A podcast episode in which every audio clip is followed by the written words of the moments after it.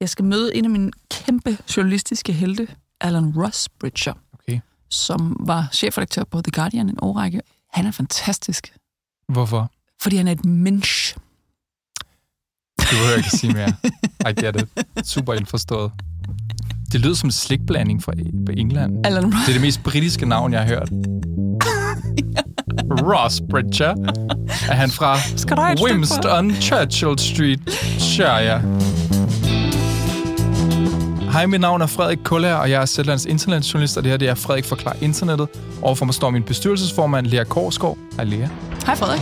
Lad mig drive med strøm på en dyb og nu. Lea, jeg ved jo, at du holder meget af at sejle kano med din familie. Ja. og at det altid siler ned, når du tvinger dem med på ekspedition ned ad Gudenåen om sommeren. Også det. Det Også falder det. altid sammen. Ja. Ja. Men kan du egentlig sejle sådan en, en rigtig båd? Altså med sejl. Ja, eller motor? Jeg tror godt, jeg ville kunne sejle sådan en lille motorbåd. Jeg har dulighedstegn, så grund til at spørge, ikke? det er, at jeg virkelig godt kunne tænke mig at komme på en ekspedition til havs. Fordi forleden, der opdagede jeg et mikroskopisk land ude i Nordsøen. Ret tæt på den britiske øh, kyst, og ikke mere end sådan 600 km sydvest for Esbjerg. Kan du se det for dig? Mm, jeg skal lige have lavet... Øh, Så hvis man sejler nærmest stik sydvest fra Esbjerg Havn, ja, så kommer man til et lille sted. Til et lille land. Et mikroskopisk land. Det er vist verdens mindste land. Og det er et fyrstendømme, regeret af en prins med en vild familiehistorie, der involverer kupforsøg, en gisseltagning, internetsvindel og drømmen om et tech-utopia. og Lea, du sælger den godt. ja, ikke? Jo. Altså, da jeg hører om det her første gang, der ved jeg ligesom, jeg glor ned i et, altså sådan i særklasse surrealistisk kaninhul på internettet.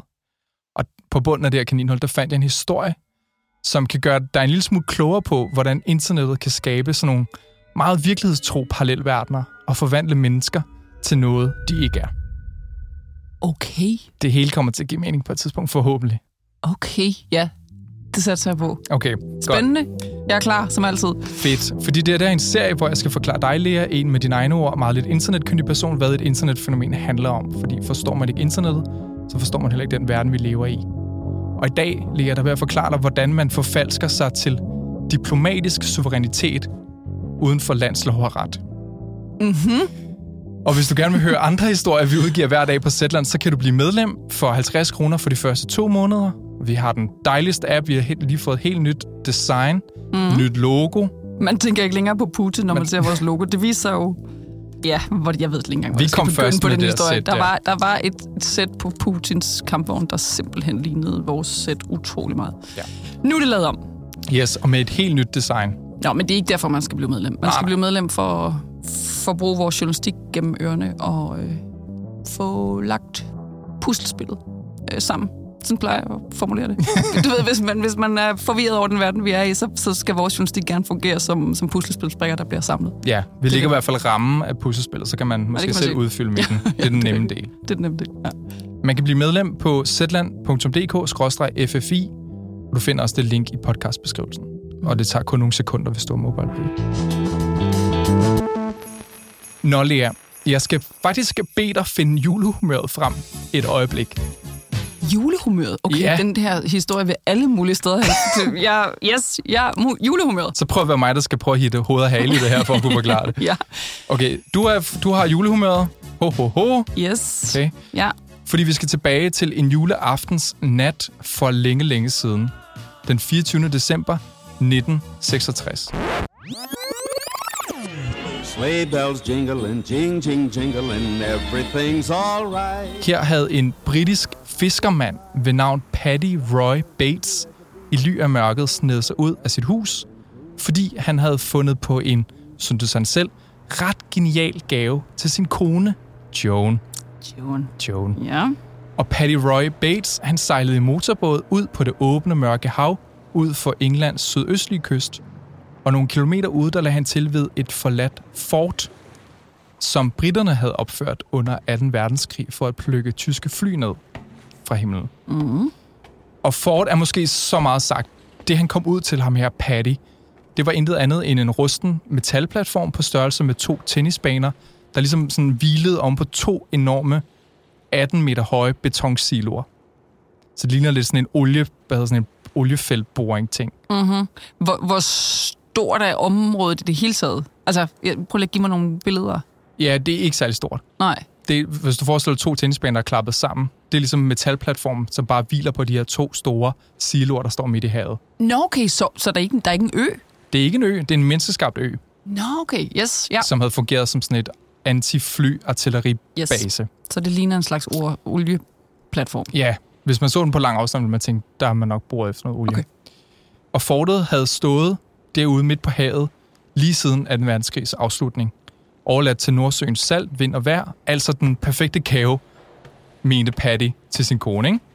Da Patty han kom ud til fortet, der klatrede han op, op på platformen, og så erklærede han fortet for besat i sin kone Jones navn. det er sjovt. Det var 60'erne. ikke? Ja, ja, jeg forestiller mig ham stå der helt glad. Ja, juleaftensnat. Ja.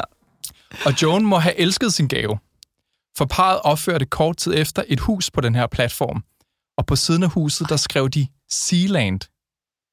Det var navnet på deres ø-nation i Nordsøen, som de havde konstitueret som et fyrstendømme. Sådan så at Joan, eller Joan, der var tidligere fotomodel, kunne blive prinsesse af Sealand, og han hendes prins. Ej, de havde det bare federe i 60'erne. Ja, det. Vil du se Patty og Joan Bates, som de så ud i 60'erne? Ja, jeg vil vildt gerne se, hvordan det så ud. Ej, hvor er det sjovt. De, de er, jeg, havde på, jeg havde slet ikke forestillet mig dem sådan her. Jeg havde forestillet mig dem mere hippieagtige, altså beatniks, Ah. med, med langt hår, perler og, øh, og, og peace-tegn rundt om halsen. Det her, det ligner jo, altså det ligner jo John F. Kennedy og Jackie. Det ligner ikke nogen anti-autoritære, øh, altså det ligner ikke på nogen måde nogen, der vil indtage en ø. Nej. Og, og sige, at nu er det et fyrstedømme. Ja. Overhovedet. Og parret flyttede derud mere eller mindre fast med deres to børn, en pige og en dreng, og over årene også med venner og familiemedlemmer. På tidspunkt boede de vist op mod 50 mennesker på den her Nå. ret lille platform. I det her lille hus, hvor der er nogle værelser, der er et køkken og en stue og nogle Ej, soveværelser. sjovt. Sådan lidt tylejr. Lidt tylejre Bortset fra det ude i havet. på en på, gammel militær platform. De levede sparsomt på dåsemad, men det var gode tider. Mm-hmm.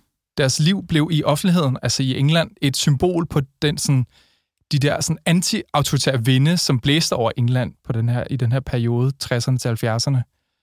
Men deres frihed blev også testet, særligt en dag i 1968.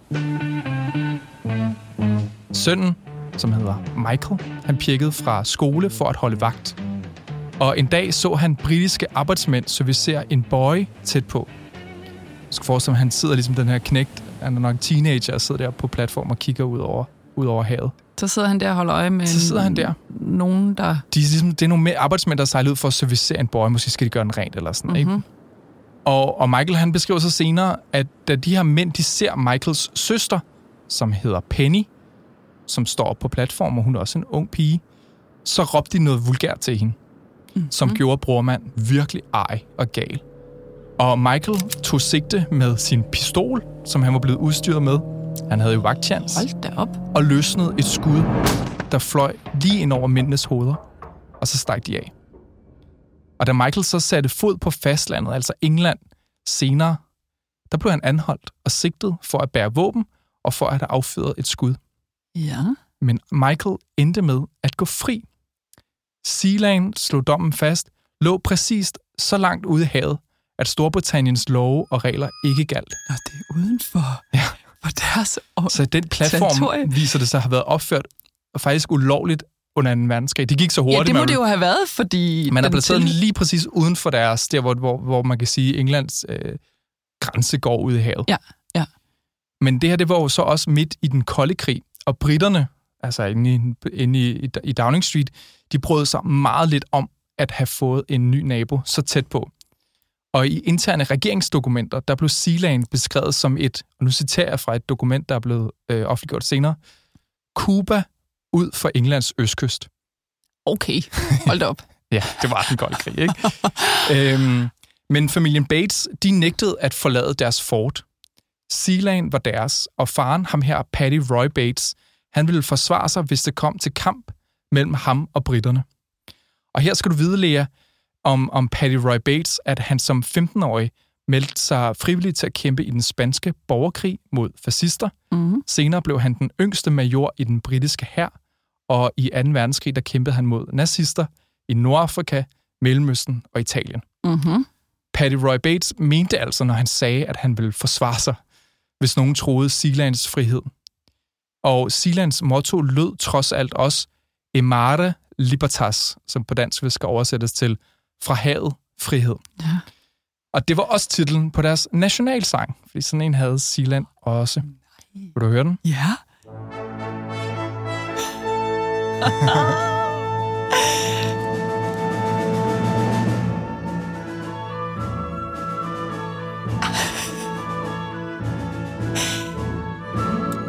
Men okay, altså der, sidder, der bor på et tidspunkt 50 mennesker derude. Kan nogen af dem spille marchmusik, hvad det lyder som? De har fået en komponist til det.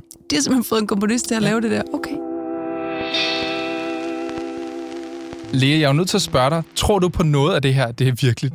Eller tror du, at jeg har læst en eller anden løgnhistorie på Reddit? Okay, nu synes jeg, du quizzer mig på en måde. Det, altså det, at du stiller spørgsmålet, gør jo, at jeg får lyst til at sige... Øh, nej, jeg tror ikke på det. Du tror ikke på det virkelig? Men noget i mig gør alligevel, jeg Mm. får lyst til at sige ja. Okay, det er jo, vi kommer fra internettet her, ikke? Det er en Mm. løgnhistorie. Det er en løg- Det er en løgnhistorie. løgnhistorie fra internettet. Det er noget, jeg fuldstændig har fundet på. Er det? Nej, men det er, ikke særlig, det er ikke så simpelt heller at sige, at det alt sammen er helt rigtigt. Sealand eksisterer. Øh, Du kan i dag sejle 4-5 dage ud fra Esbjerg, og med en forhåndsaftale entreres Sealand, der efter Johan øh, og Pattys død gik i arv til den her søn Michael, øh, som jeg har skrevet med på LinkedIn. Så de findes, Så- de her mennesker, så- og Sealand findes som et sted ude i Mhm. Nordsøen. Og, og, og en dag i 1966 tog Paddy ud og erklærede øen Ja. for Hans Ja. og Jones. Yes. Så det... Så alt eksisterer, og skudvekslingen findes. Mm. Mm-hmm. Altså, Og du, undskyld, du har skrevet med Michael på LinkedIn. ja. Han er, LinkedIn er alle steder. Han er sådan 60 år i dag, eller sådan noget. Ja. En ældre fyr. Og ham her, prins Michael, han bor ikke længere på Sealand, som de gjorde dengang med hans familie der, ikke? Så hvor han var, den, hvor han var drengen i, i familien. Men han driver så Sealands hjemmeside, hvor man kan støtte landet ved at købe en titel af Lord eller Lady. Og de titler har nogle danskere købt. Hvor mange vil Michael ikke dele med mig? Man kan også købe et Sealand ID-kort, ligesom Sealand har udstedt pas til over 500 statsborgere. Men at Sealand skulle være et, et reelt land, altså det her fyrstendømme i Nordsøen, som de kalder sig, Mm-hmm. det er ren fantasi. Det er ikke virkeligt. Altså, der er i hvert fald ingen andre lande i verden, der anerkender Sealand som et land.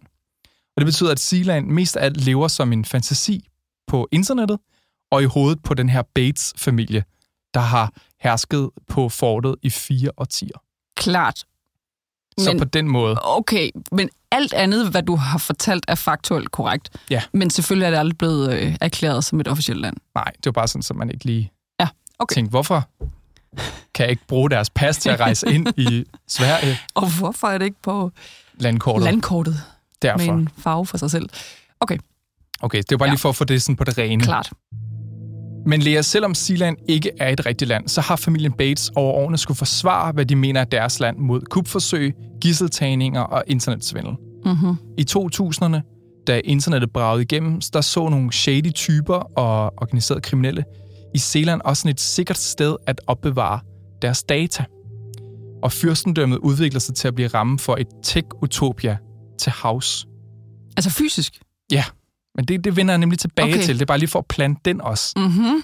Du skal virkelig hæ- hænge på den her historie. Ja. Den er vanvittig. Yes, yes, yes, yes. Det er bare for at ligesom pejle, hvor vi ligesom skal hen. Det er meget godt, når man er på havet, så skal man ligesom have noget med at pejle efter. Ikke? Jeg forstår. Så vi skal lande i tekotopia mm-hmm. på et Mhm. eller andet tidspunkt. Og grunden til, at vi ligesom ender der, det er, at det er jo ikke gratis at drive et land, og heller ikke et mikroskopisk et. Og da Paddy Roy Bates' fiskeri ikke ligesom slog til længere, øh, kort efter, at de havde ligesom oprettet det her hertugdømme, der begyndte familien at se mod alternative indtægtskilder. I begyndelsen af 70'erne talte han og Joan med en tysk diamanthandler om at bygge en tilstødende platform, hvor der kunne være et casino og et hotel og en duty-free butik. Ej, altså, jamen, altså ah, nogle gange menneskers forestillingskraft om, hvad der kan eksistere i verden, er for vild, altså. Ja, Er det ikke fantastisk? Jo, og sådan en tysk diamanthandler. Ja, tak. Og parret, øh, Patty og Joan, de synes godt om den her idé, og i 1975 der flyttede diamanthandleren ind på platformen og hjalp med at skrive Sealands forfatning, og tyskeren blev udenrigsminister. Men i 1977, altså nogle år efter, der var planerne gået helt i stå, og diamanthandleren han var blevet træt af prinsen og prinsessens nøleri, og han udtænkte et spektakulært kup et kup. et kup. Tyskeren inviterede Patty og Joan Bates til Salzburg i Østrig for at mødes. Og de rejste afsted, mens sønnen Michael, der nu var i 20'erne, han holdt fortet derhjemme. Men i Salzburg, der dukkede diamanthandleren aldrig op. Parret blev nervøse, og de ringede til en fisker, der fiskede nær Sealand, der fortalte, at han havde set en helikopter over fortet.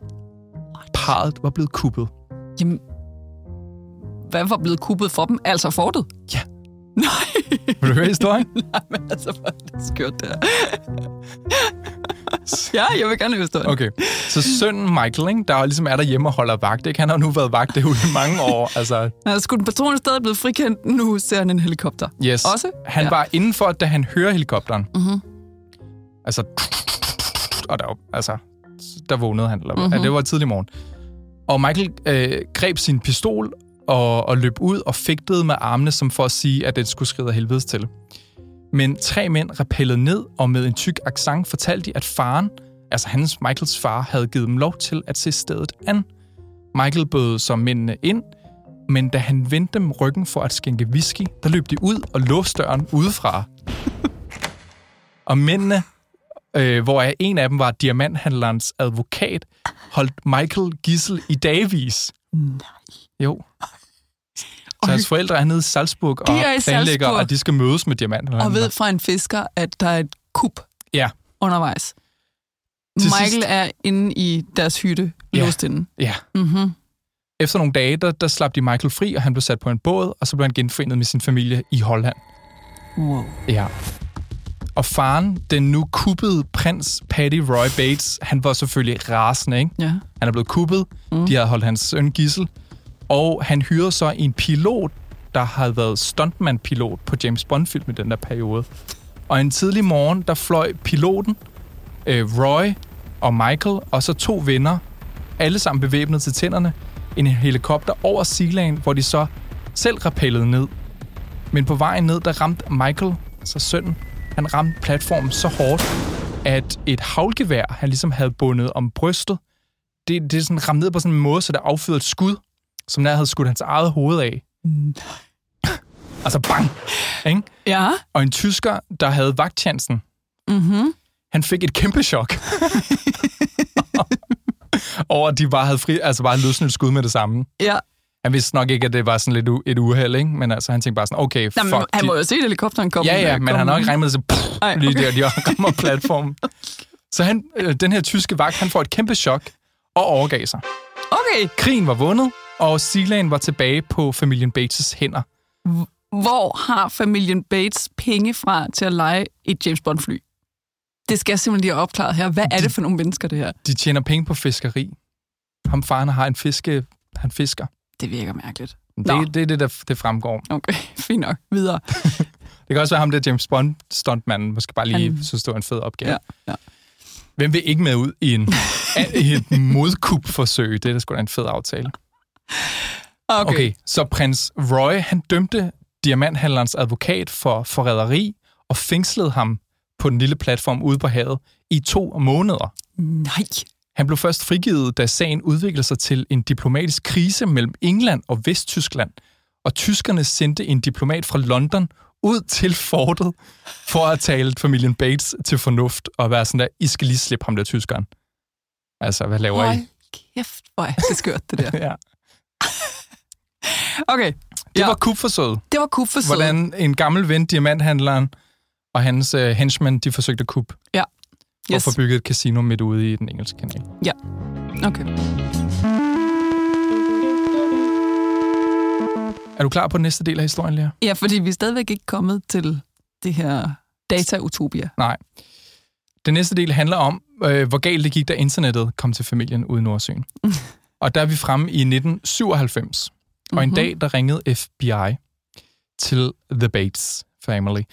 Øhm, de amerikanske politifolk, de havde jagtet USA's mest eftersøgte mand, seriemorderen Andrew Cunanan, for mordet på den italienske modedesigner Gianni Versace. Ja. Kan du huske det? Ja, ja, sagtens. Ja. Kan du så også huske, hvordan de fandt morderen? Nej, det kan jeg ikke huske. Ja, De fandt ham øh, i en husbåd i Miami. En husbåd, han var brudt ind i, og hvor han havde med al sandsynlighed taget sit eget liv i.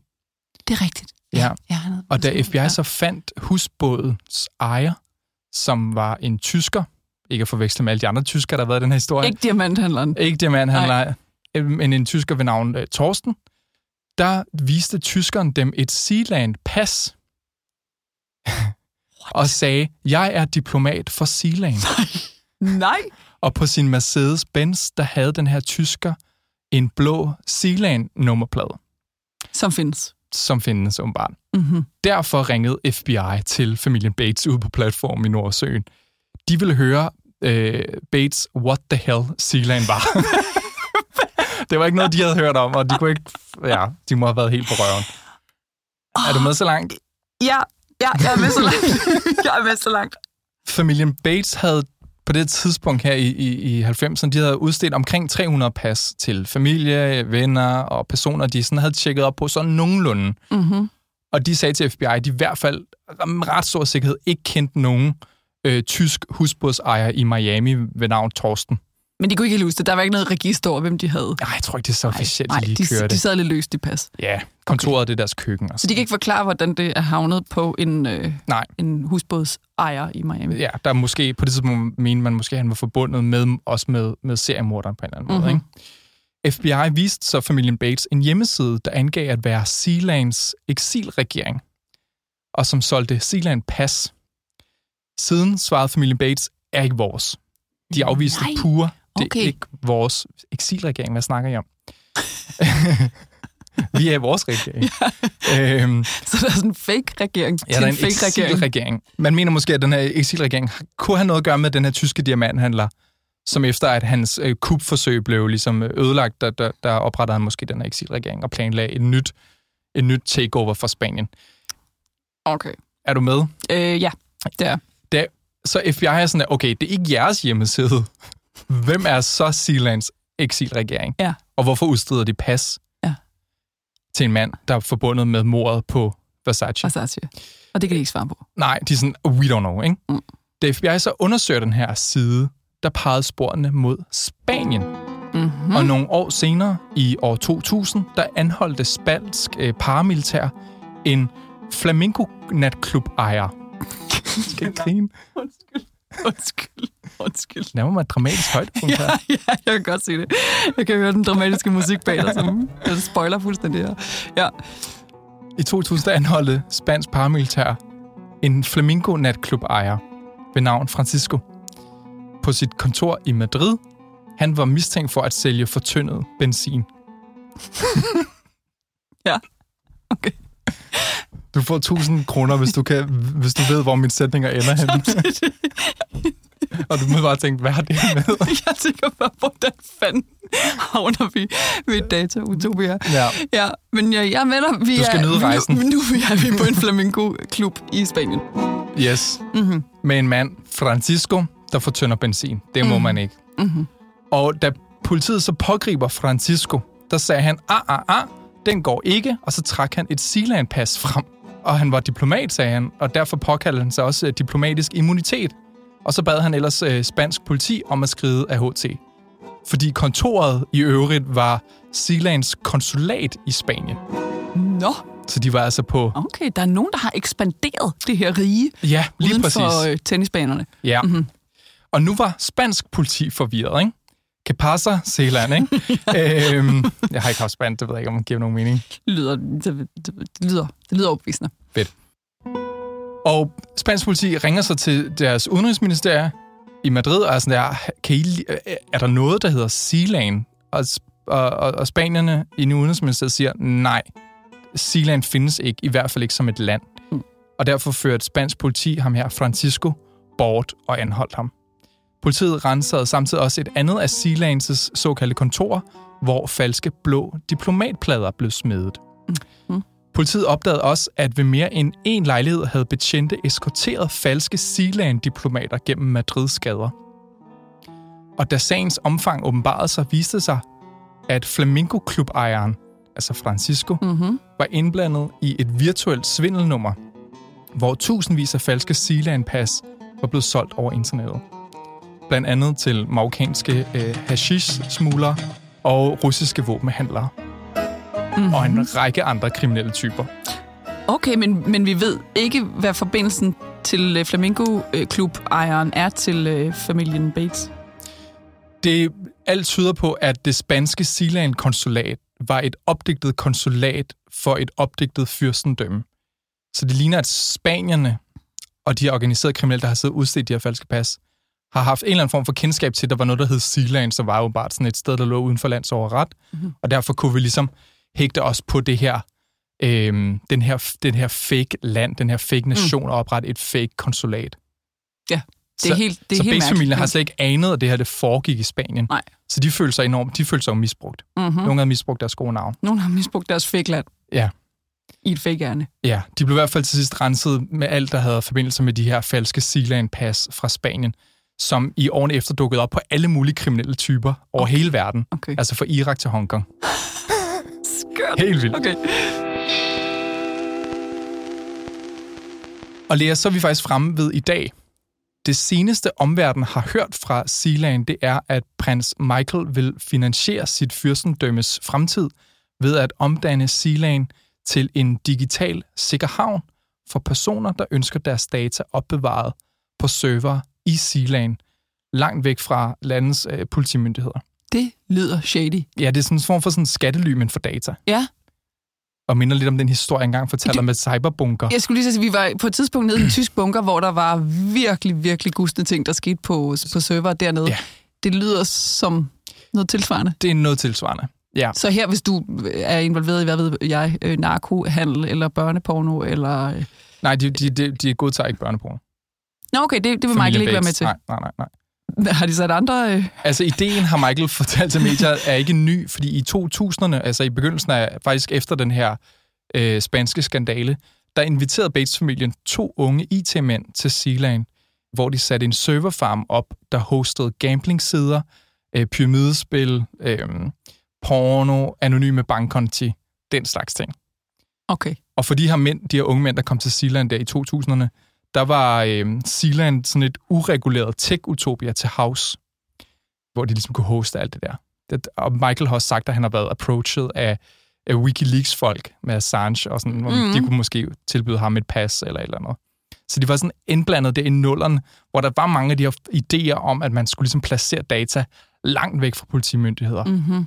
Fordi internettet skulle være det her fuldstændig frie, meget sådan uspoleret sted, og ingen stater skulle blande sig i det.